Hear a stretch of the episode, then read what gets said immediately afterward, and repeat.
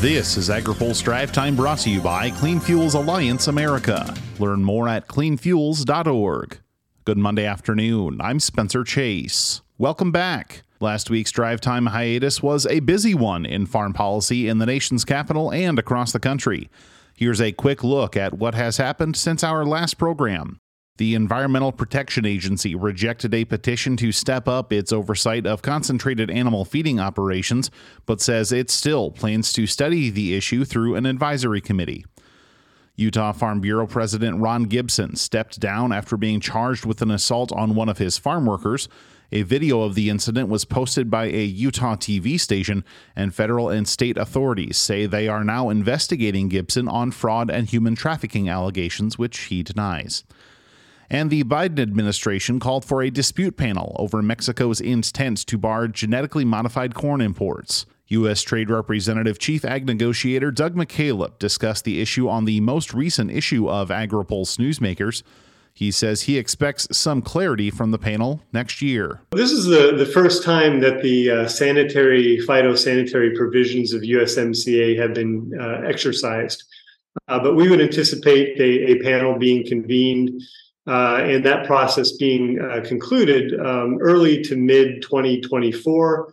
Uh, using other dispute panels as a, uh, a model, if you will, uh, you have to go through the process of getting the panelists named. Uh, in Canada, by the way, has been a, a partner throughout the process. They've been very much involved as well. You can catch the latest on all those stories and read the first three installments of our in depth series on the workforce needs of the agriculture industry on agripulse.com. Also online today, the federal government is rolling out almost $700 million for broadband expansion. AgriPulse's Hannah Pagel has more. USDA is distributing $667 million for high speed internet projects throughout rural America. The funding comes from the fourth round of the Reconnect program and will go to projects in 22 states and the Marshall Islands. Resources will be distributed through grants and loans to the broadband companies undertaking the projects.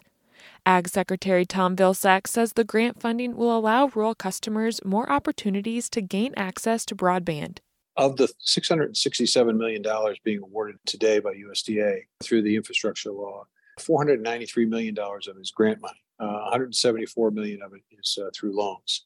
Now that grant money is important because it basically makes it easier for uh, operations to create the kind of uh, packages and programs and pricing that allows more families in those communities to access uh, high-speed internet and the benefits of it.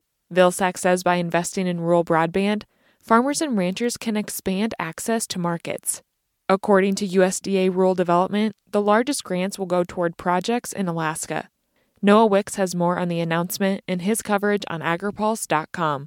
Reporting for AgriPulse, I'm Hannah Pagel. Finally, today, Ducks Unlimited head Adam Putnam says the organization plans to support voluntary conservation practices in the upcoming Farm Bill debate. Putnam is himself a former member of Congress and Florida Ag Director. Speaking on this week's open mic, he says those roles and his current at the helm of a conservation organization have demonstrated the value of voluntary conservation. When we have a, a trusting relationship, a partnership with farmers and ranchers, uh, there is a better opportunity for us to educate and raise awareness on the benefits of our conservation uh, approaches that are good for their bottom line, that are good for uh, the, the yields of the other acres on their property and certainly are yielding uh, high conser- conservation benefits on what may otherwise be marginal farm ground. There's more from Putnam, including his thoughts on what the conservation organizations hope to see in the upcoming Farm Bill in our open mic interview on agripulse.com. Now, here's a word from our sponsor. Today's AgriPulse Drive Time is brought to you by Clean Fuels Alliance America. Clean Fuels is relaunching its website to give you better access to the experts representing biodiesel, renewable diesel, and sustainable aviation fuel. CleanFuels.org is the central hub of information for the fuels cutting carbon emissions right now. Learn more at cleanfuels.org. That's all for today's drive time. For more agriculture, trade, environment, and regulatory news, visit agripulse.com. Reporting in Washington, I'm Spencer Chase.